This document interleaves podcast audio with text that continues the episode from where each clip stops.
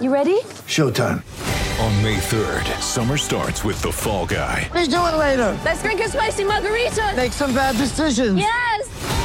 Audiences are falling in love with the most entertaining film of the year. Fall guy. Fall guy. Fall guy. That's what the poster said. See Ryan Gosling and Emily Blunt in the movie critics say exists to make you happy. Trying to make it out? Nope. Because I don't either. It's not what I'm into right now. What are you into? Talking. Yeah. The Fall Guy. Only in theaters May 3rd. Rated PG-13. Welcome to the weekly Webfoot Review, We're excited about the Vegas Bowl, baby. the podcast that keeps you fresh with the latest happenings in the world of Oregon Ducks athletics. Oregon remains an extremely powerful national brand. Freddie and Luke and all the guys going back, Aaron, they've all had a big, big part of this. Now, here's your host, Our guys have done well in our approach, which is win the day. Jordan Schultz. Less than a month away, Duck fans. Less than a month until Oregon kicks off against Auburn. And I know college football fans like myself are just getting tired of waiting. What could you do while you wait? Well, you can keep downloading and listening to the podcast, of course. This is episode 12 of the weekly Webfoot review from SB Nation and addictedtoquack.com. Jordan Schultz sitting in with you. We are finally getting out of that dead part of summer for sports fans, starting to get the ball rolling towards the fall. I'm just really getting into a football filled mood. Hall of Fame game the other day, opening of fall camp for all of these college teams, Oregon, obviously, just really getting ramped up for the real start of college football and NFL football and beyond. Hit me up on Twitter on the Air Jordan with an O if you have any questions or ideas for topics. We'd love to hear what you think of the podcast as well. Also, you can download the show from Apple Podcasts and Spotify. Be sure hit us up with a five star rating if you enjoy listening to the podcast. Really love getting that Ducks news out to you. And speaking of Ducks news, of course, lots to get to this week, even in the middle of summer, getting into August. The men's basketball team has the chance to add another elite level recruit to their roster. And I'll tell you how that might happen. Football team busy preparing, fall camp getting underway, but they are still busy on the recruiting front as well. The Ducks wide receivers are about to get a lot better, and I'll explain why. Pac 12 Media Day came and went last week, so we'll listen to some of the things Mario Cristobal had to say about his tenure at Oregon so far. Justin Herbert and Troy Dye joined him in Los Angeles, so we'll get to hear from them as well about the lofty expectations surrounding Oregon football. And it's not just me expecting big things from the Oregon football program this year, although I think I might be pushing my expectations to the to the top of the ceiling, uh, expecting them to go to a national championship. I mean, I, I love my Ducks. I, I, I will explain it again during the show why I think this is the perfect roster and the perfect setup to compete for the ultimate prize in college football. So the summer preview of the Ducks in conference opponents in 2019 continues. This week you'll hear from beat reporter Brian Howell to talk about the Colorado Buffaloes. And as always, we wrap up the podcast with this week in Ducks history. Something very important happened nine years ago this week regarding the Pac 12. And we'll take some time to remember that and how it affected the Ducks and go through that story a little bit, reminisce, if you will. This is a jam packed episode 12 of the weekly Webfoot Review. So let's get to it. Dana Altman and the Oregon men have a chance to add another five star recruit. Yes, I- I'm serious. Another big five star stud to their roster for the 2019 season. A highly coveted center from the 2020 class, N'Faly Dante, has all of the academics he needs to reclassify to the 2019 class and join a team for this year. He's ranked as the number four center and number 13th overall player for the 2020 class. Uh, Dante actually played AAU ball most recently, uh, leading Team MoKan Elite to a Peach Jam championship at the end of a successful season. Uh, 16 points, almost 11 boards, two blocks per game for N'Faly Dante. Shot 72% from the floor. Actually, recently had a visit with Kentucky. But according to 24 7 Sports, Oregon is the favorite to acquire his services. That's right, the Ducks really competing with those big programs like Kentucky, Duke, Virginia, and so forth. More and more prognosticators in the last week or so have said that Dante is leaning heavily towards playing in Eugene. This would obviously be huge for Dana Altman. Everyone's been talking about the hole uh, left to fill in the roster by Kenny Wooten. And we've been talking about Eugene Omoruyi as that possible replacement. But players like Dante, who is six foot 11, has a wingspan about seven and a half feet, actually a little bit more than that. He could give the team a bit of a different look in the middle. Guys like Wooten or Jordan Bell, centers for Oregon, that have been playing in the recent past for Dana Altman, six nine, and they've played great, really athletic guys, and given him a, a, nice look up and down the court, who's really been able to run and keep up with teams. But to have someone with that type of athleticism who is two inches taller and can get up and down the court the same way, Dana Altman will get to build a team with a true center. That alone, I, I know centers don't mean much anymore, but but college basketball, you know, they run a lot more plays. It seems to be a, a lot more uh, classic style basketball, if you will. That alone could be the difference between making the Final Four and winning the NCAA tourney altogether. This group already looking pretty stacked. Payton Pritchard, Francis Okoro, the only guys returning from last year's team that had significant playing time last year. Anthony Mathis, Shakur Juiston, Eugene Omoruyi, Lok Wur, Eric Williams Jr. added through various transfers. Not really sure about Eric Williams Jr.'s eligibility, but could still be a piece that Dana Altman has for this team this year. Then, of course, the recruits five star forward CJ Walker, then Chandler Lawson, Juco transfer Chris Duarte, all coming in. The 2019 Duck squad could be the best in the nation if they do get N'Faly Dante gosh, we just keep talking about the pieces that they've been adding so far this offseason. I mean, Dana Altman has really just made lemonade out of the lemons that he's been dealt. And to get this many impact guys on a roster that had basically you, you you can't really say so many holes. You basically just have to say was empty. Had to refill every single end of this cupboard. It's now looking like it could be one of the top 10 teams in the nation and possibly competing for an NCAA tournament championship. Just insane how far Dana Altman and the Ducks have come. It's really exciting for me. I mean, we are in August and we're already talking about Ducks basketball. Training camp doesn't even get going for another couple of months. Really excited to see what that team's going to do. The Lady Ducks as well. Not really much news to talk about this week, but excited to see where the Lady Ducks are going as well. Let's switch gears to Ducks football. There has been a ton happening on the gridiron. We're really getting so close to their season opener against Auburn now.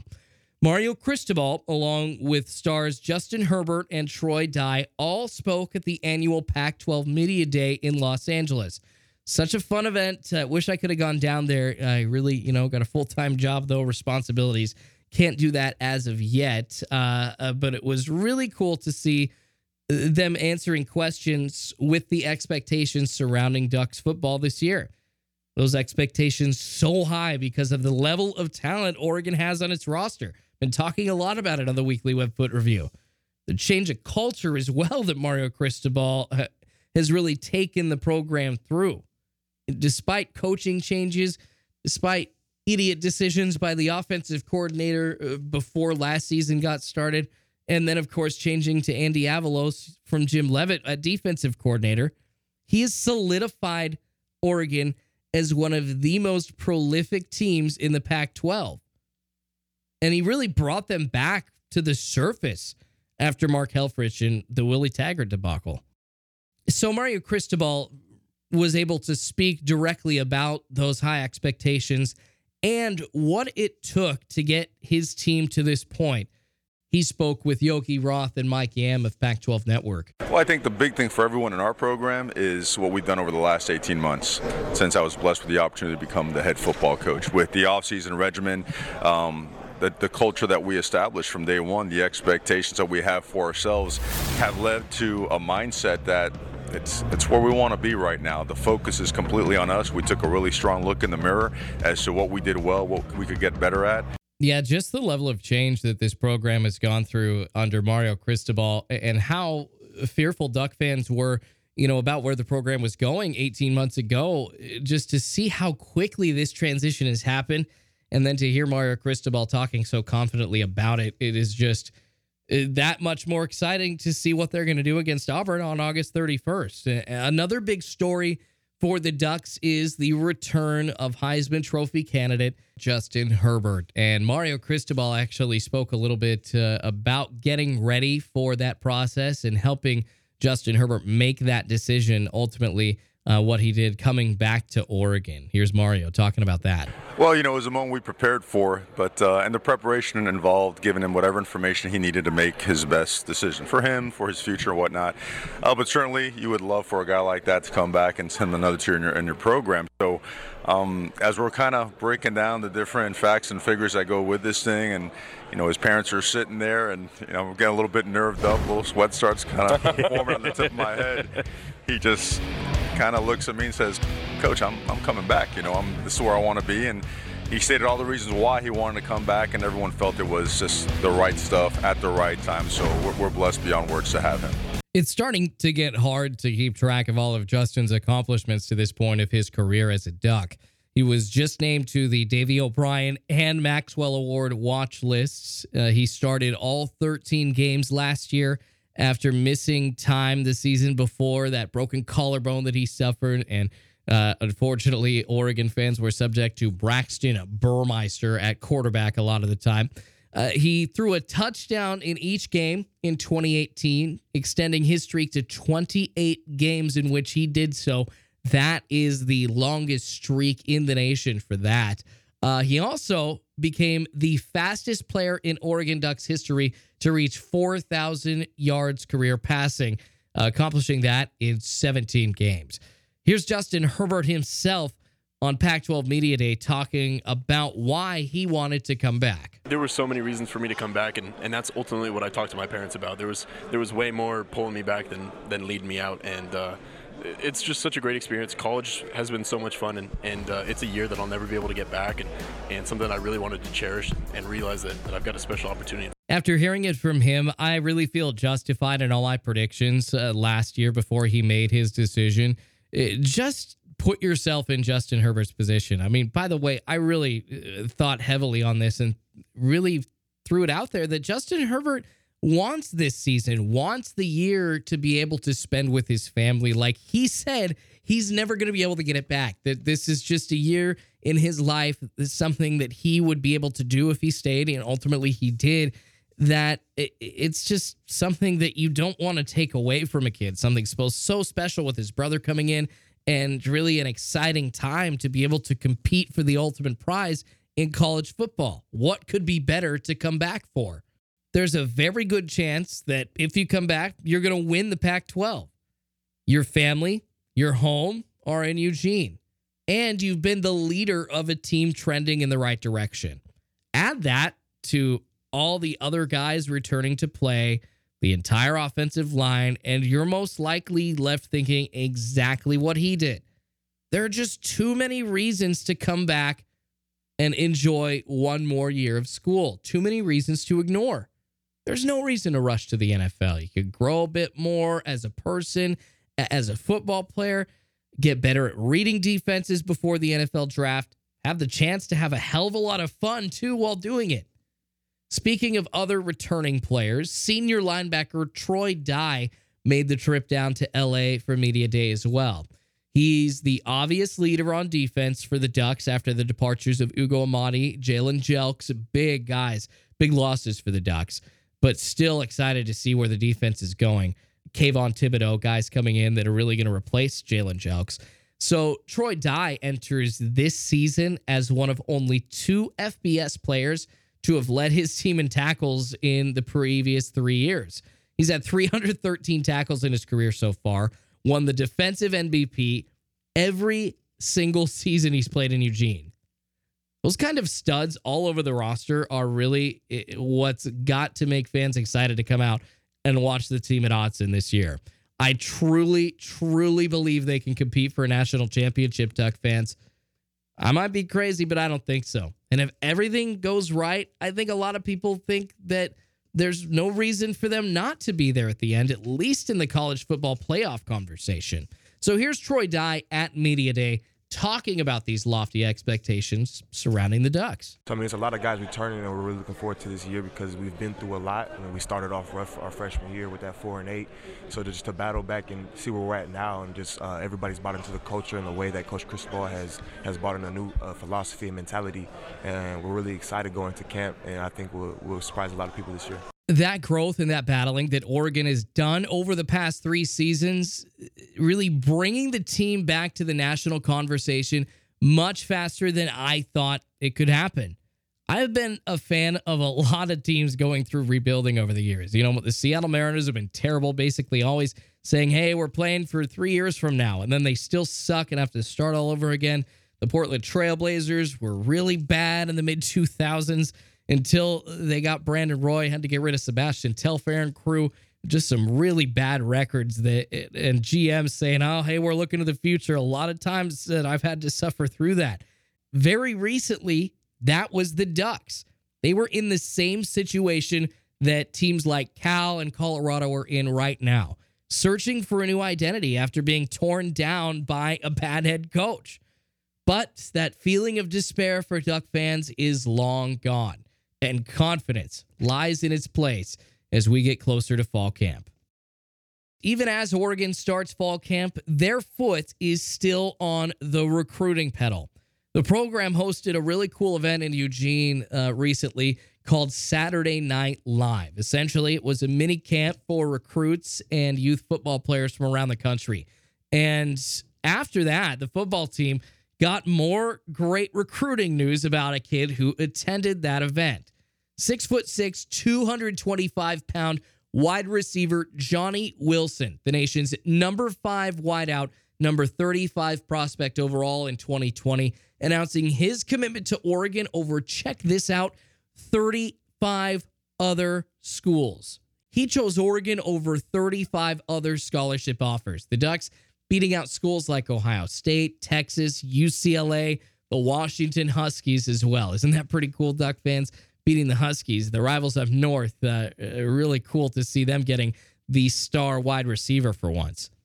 He was the obvious standout from Saturday Night Live. Johnny Wilson was. People who attended said that he looked like he made an immediate on field connection with quarterback recruit Jay Butterfield. He's expected to come in and compete with Tyler Shough for the starting job next season. Actually, also really cool, Johnny Wilson is the second highest rated wide receiver commit in program history, behind only Cameron Colvin. He was number 16 back in 2004. 24 7 Sports national recruiting analyst Greg Biggins, a couple of quotes that he had about Johnny Wilson.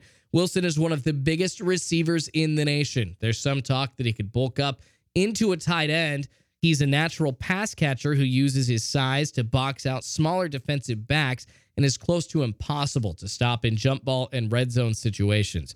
So I would alone think that that would probably keep him at wide receiver. Just that that talent with that matchup uh, ability to basically get over any shorter defensive back. Another quote: His speed is deceptive, and he has better get off than given credit for, and enough top end speed to get behind a defense and make plays down the field. I am excited to see where the Ducks offense is going from here with this kid, Johnny Wilson, uh, next year. Sounds like guys that are going to be uh, battling it out. Jay Butterfield or Tyler Shough, whoever wins that job at quarterback, is going to have a really good set of wide receivers to throw to. The first official Amway coaches poll has been released, and the Oregon Ducks are officially in the nation's top 25 to start 2019. The Ducks checking in at number 13. There are tons of other Pac 12 teams in the top 25 as well. Pretty cool. Although the Ducks, uh, picked by a lot of people to win the Pac 12, the Huskies still getting voted by coaches as a better team at number 12. The Ducks sitting at number 13. I think that's ridiculous. Uh, other Pac 12 teams in there, it looks like Utah, Washington State, and Stanford also ranked Uh, the Utes are number 15, the Cougs at 21, and the Cardinal at 23. The Huskies at number 12 just really confuses me. I thought most people thought that Oregon would win the Pac 12, like I just said. It just makes no sense that the Huskies sit one spot ahead of them. Chris Petersen as their head coach or not. They lost Jake Browning. They lost Myles Gaskins. Are you kidding me? Also, Auburn making the top 25. Oregon's opening opponent, obviously, at number 16. It's going to be quite the explosive season opener on August 31st. If Oregon wins, they control their destiny for 2019. Really have the eyes of the nation on them to start the year. They're going to be playing under a lot of pressure, but I think they're ready for that. Hearing what Troy Dye and Justin Herbert and Mario Cristobal had to say at Pac 12 Media Day, I think they're ready for that. If Auburn wins, then in my opinion, Oregon's basically going to be playing uphill from there. Trying to win the Pac 12, that'll be the best that they can do, most likely, and getting that automatic bid to the Rose Bowl. And at that point, obviously, yeah, the Huskies would be a better team than them. But before that, no way. The Ducks didn't lose their starting quarterback, all right? And the other teams that you would expect uh, fill out this first uh, coaches poll for the top 10 defending champion Clemson topping the poll, followed by Alabama, then Georgia, Oklahoma, Ohio State, and then LSU, Michigan, Florida, Notre Dame, and Texas for 6 to 10, rounding out the top 10. All right, we're going to continue with our summer preview of the Ducks in conference opponents coming up next. I want to ask Brian Howell from the Boulder Daily Camera about Colorado quarterback Steven Montez. Pac 12 breakdowns are next on the weekly Webfoot review from SB Nation and addictedtoquack.com. This is the weekly Webfoot review from SB Nation and addictedtoquack.com. Jordan Schultz sitting in with you, continuing our summer preview of all of the Ducks in conference opponents for 2019. We've already learned about Cal and Stanford. Now, moving on to the next team on the schedule, that would be Colorado. So, joining us now on the weekly Webfoot review, he is the Colorado Buffaloes beat writer for Buff Zone and the Boulder Daily Camera.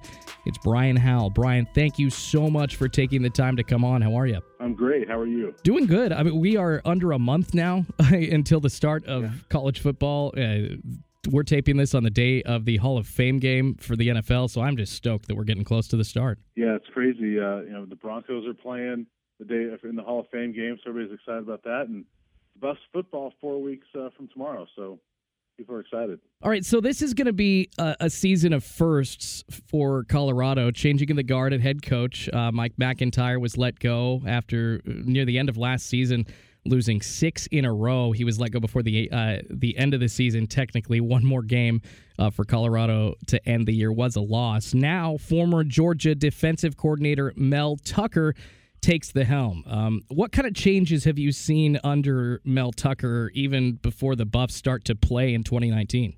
Well, the number one thing that I hear from players all the time is just intensity. That's the word that you keep hearing over and over again, and uh, it started with off-season workouts. I mean, everything they do in the weight room is more intense. The um, nutrition program is more intense as far as how they're uh, kind of enforcing that uh, with these guys, and uh, practices are more intense. And so, uh, you know, guys are enjoying it. I mean, I think there's always when you have 110 guys or whatever it is, there's probably some that don't like it, but um, for the most part, I mean, every player that I talk to, including all the leaders, love it and they're excited about this. Yeah, that's that's definitely a nice transition for players. I think a lot of the talk when Mario Cristobal took over for uh, Willie Taggart and that whole debacle and that happened, the quick transition of just how practices went, how the players were feeling, they seemed a lot happier out there. I mean, so so you say the players are enjoying themselves a lot more. Do you think that's going to set them up for success going forward? Yeah, I think so. I mean, I think that, that's a big key to you know a lot of things in life. If you enjoy your job, I think you, you do a better job at it. So um, these guys, they seem to be liking football a lot more. And there's a lot of guys that that I talked to in the off season that they loved going in and working out. And you know they would tell me that we get a lot more done in a shorter amount of time. And it's just, I mean, they've got to almost sprint uh, from weight station to weight station. I mean, they're supposed to be on the move all the time, and so they get a lot done. And a lot of the guys I talked to said they really enjoy it. And uh, quarterback Steven Montez told me this is exactly what this team needed. So as long as everybody's buying into that, then I think that's going to help them uh, on the field and produce better results. We're talking with Brian Howell on the weekly Webfoot Review. He is the Colorado Buffaloes beat writer for Buff Zone and Boulder Daily Camera as well. You mentioned Steven Montez. I have absolutely loved the way Steven Montez plays the quarterback position ever since he actually got his first ever college start back in 2016 at Autzen Stadium. Uh, nice and tall kid. He's got a really big arm. He can run when he wants to. Can we expect any more growth from him, though, or is he at the point in his development where, well, uh, this is it? What you see is what you get at this point. No, I think there's more there for him. I mean, he mentions all the time he's, he's working on his footwork and you know his football IQ, and you know he and I had a conversation this summer that I mean, there's there's quarterbacks that are five, ten years in the NFL that are still working on their football IQ. So, yeah, uh, you know, guys develop for years and years. So, I, th- I think that's a huge part of it. I mean, physically, certainly he's there. He's got all the tools, but as far as that football IQ and knowing defenses and things like that, that's where you know you might see. You know, maybe the, the casual fan doesn't notice as much, but that's where maybe there's a better throw on a third down that now you're moving the chains instead of you know having a punt or you you're not throwing an interception here or there. So uh, you know I think that those are the types of things that we're looking for out of him. And if he takes those just those few extra steps, I think he'll be really good. I mean, you look at his overall numbers his touchdown interception rate is pretty solid, you know, two to one around there, and his rushing numbers are pretty solid. He's had a couple nice long runs, but uh, certainly if he takes a couple of those extra steps, I think he'll be really good. Now that game in 2016, uh, Steven Montez and the Buffs came in as 10 point underdogs against Oregon. Is there a chance that when Colorado faces the Ducks, it's actually on a Friday night this year that they could get the same result, hand Oregon that monumental upset at home? Well, it could be. I don't know if I see it at this point. I think, I mean, Oregon to me is going to be in a much different place than they were at that point in time. Uh, you know, I was, I'm still stunned by what happened out there at Autzen in 2016. I mean, you know, we hadn't really seen a whole lot of Steven, and so, you know, that was his first game. Sefo, uh, Liufau got hurt the week before, and so yeah. there wasn't a whole lot of expectation for CU. But I think Oregon's certainly in a better place, and um, I would imagine that there's some guys on that Oregon team that'll want want some payback, even though it's been three years. It's a, this is the first time they've seen each other. So yeah. um, I wouldn't expect the same type of result, but I wouldn't put it past this Colorado team. I'll just say there's, I think this team is better than people think, and I think there's a lot more talent there that that could actually, you know, pull an upset. So, what kind of season that do you see for Colorado as a whole under Mel Tucker coming in and trying to change things up? Is this going to be a, a situation where because of who he is coming from Georgia, he could win a lot of games, or is this going to be more of a time to establish an identity for Colorado? Yeah, I think it's going to take some time overall for him to establish that, but I, think that he'll have an immediate impact this year to where I think they can get to a bowl game, and they should have been in bowls the last two years. They were talented enough, and in my opinion, you know, I can look at coaching things and say that, that that's what held them back. And I imagine that the athletic director saw the same thing, and that's why there's a coaching change. So um, I, th- I think the staff is pretty good. I think Tucker is a pretty good coach, and you know we've never seen him as a head coach, but I think he'll make an immediate impact if these guys are buying in. And there's enough talent here for them to win six, seven, eight games and get to a bowl game. So, who's going to be the main weapon on offense uh, for Steven Montez that Duck fans should be worried about when they face him? Well, Laviska Shenault, that starts there, and uh, I mean, arguably the best receiver in all of college football. I mean, this is a kid that, you know, right now uh, he's only a junior, but he's being projected as a first round pick next year already. So um, he he's right up there, one of the top two or three receivers in the entire country. And if he's healthy, which was an issue last year, he missed three games in the second half of the year. If he's healthy, he's as good as it gets. And so um, it starts with him, but then you got K.D. Nixon, uh, who's the other receiver that's really good, Dimitri Stanley. And uh, there's there's a lot of guys. That receiving corps is deep. So, but it starts with Laviska for sure. We're talking with Brian Howe, beat reporter for the Boulder Daily Camera and beat writer for Buff Zone as well. Now, I've been wondering about the Mike McIntyre situation. W- was it the lack of message getting across to the players, or what? What happened that they just because he is a decent coach? What happened that they just went so far down the hill?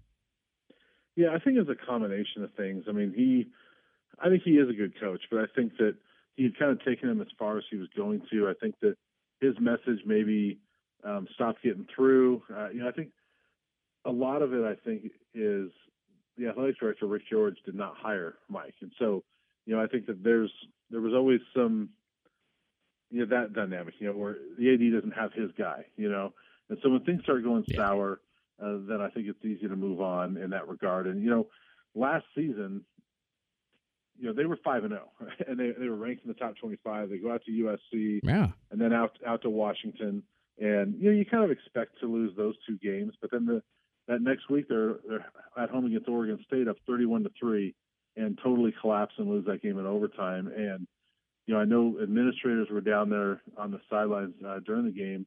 Never once, from what I hear, heard or saw Mike MacIntyre try to rally the troops and stop the bleeding. Wow, and that's the type of thing a coach is supposed to do. Yeah, and you know, and you hear things like uh, it just heard stories from that game that just you could tell at that point that it was just over. And I think that you know the the year before was five and seven and very disappointing. And then once you started seeing that unraveling, I think the, the signs were already there. I think they could have even, even had they gone like six and six, maybe even seven and five. I still think there might have been a coaching change, just because I think that is that that whole regime had kind of run its course, and, and and it's things like that. I mean, it was surprising to hear that there was never once any type of rallying the troops during that yeah. uh, debacle against Oregon State that could have actually stopped that bleeding. Yeah, that's that's very surprising to me. I hadn't heard that yet. You know, one thing as a head coach, you you don't spend as much time as an assistant coach coaching football as you do kind of you know maybe playing admin and trying to organize your other coaches and getting them to go where they need to but you always see the head coach motivating players or good head coaches anyways so i i just uh, he must have lost his passion or he must have just sensed that it was over himself as well yeah and i think there was i think there was some of that with him and it you could go all the way back to uh, December of 2016, and that was obviously the great season for them. But that's when everything kind of uh, broke. That we we learned later about the assistant coach uh, Joe Tumpkin.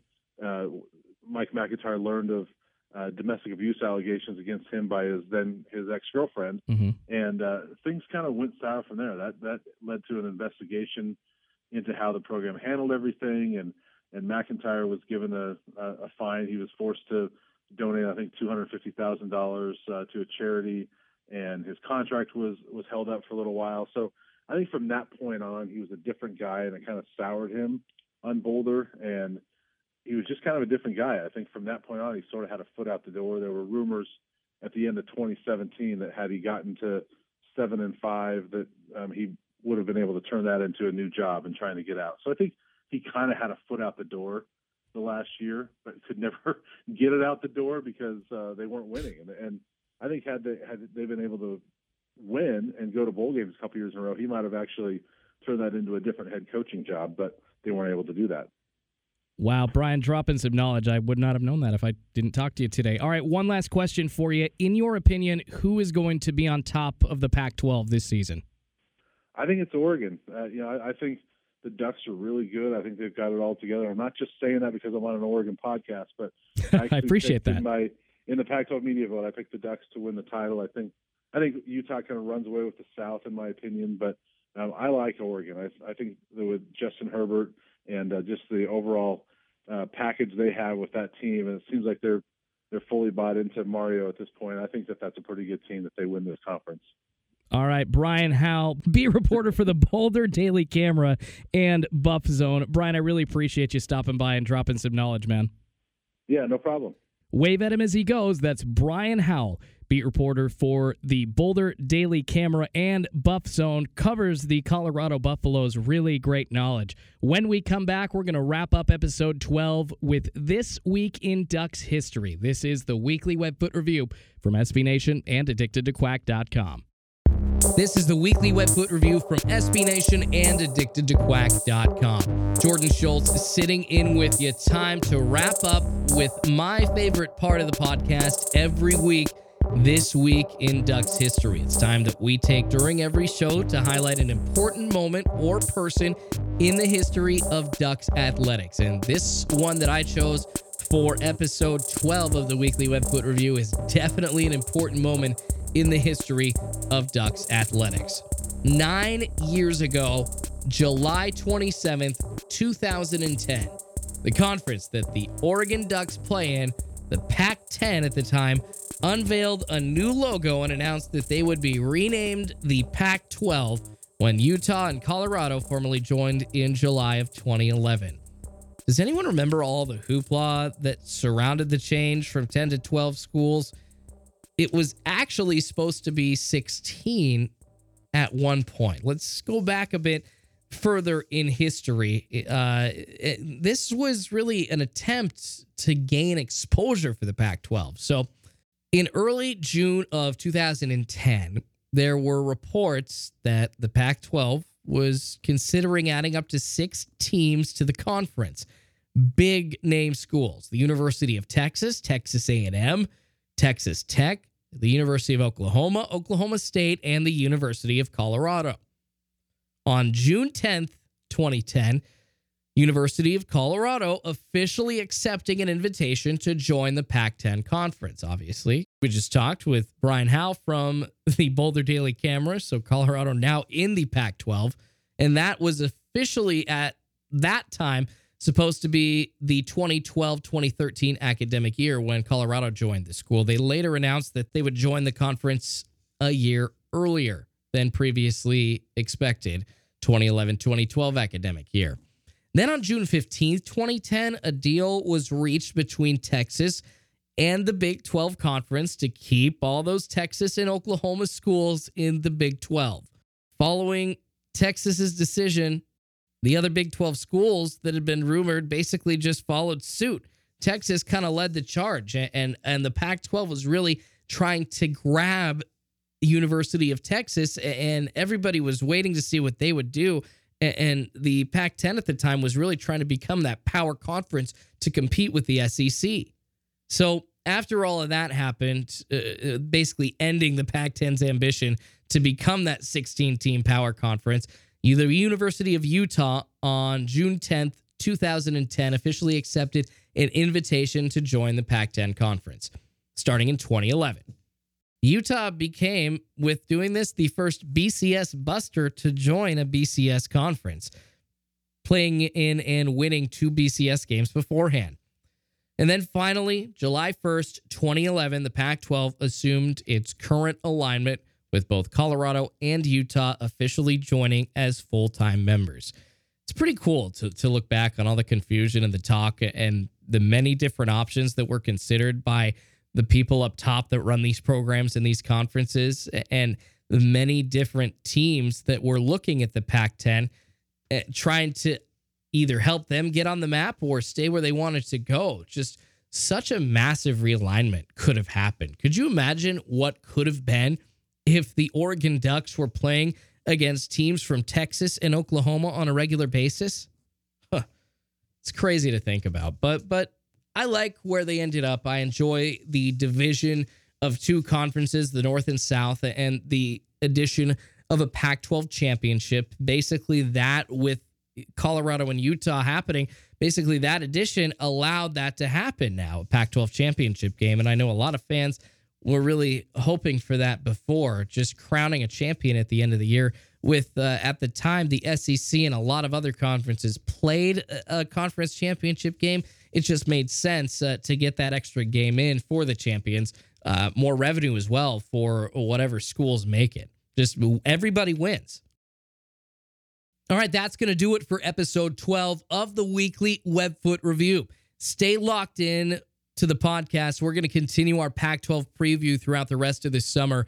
Uh, we've got Washington and Washington State up next. Uh, one of my coworkers from Alpha Media, Matthew Zimmer, is going to join the podcast next week as a special guest. We're going to be talking all that is Washington and Washington State. He's a Wazoo graduate, knows a lot about college football up in that state. So it's going to be really fun and exciting to have another voice on the show. So stick around and look out for that podcast coming in just a few days. You can find the show on Apple Podcasts and Spotify.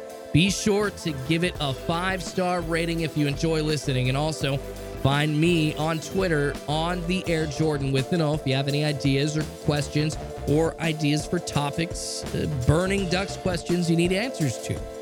This has been episode 12 of the weekly Webfoot review from SB Nation and AddictedToQuack.com. I'm Jordan Schultz, so stoked for the start of college football season, and I'll talk to you next week, sports fans. Go Ducks!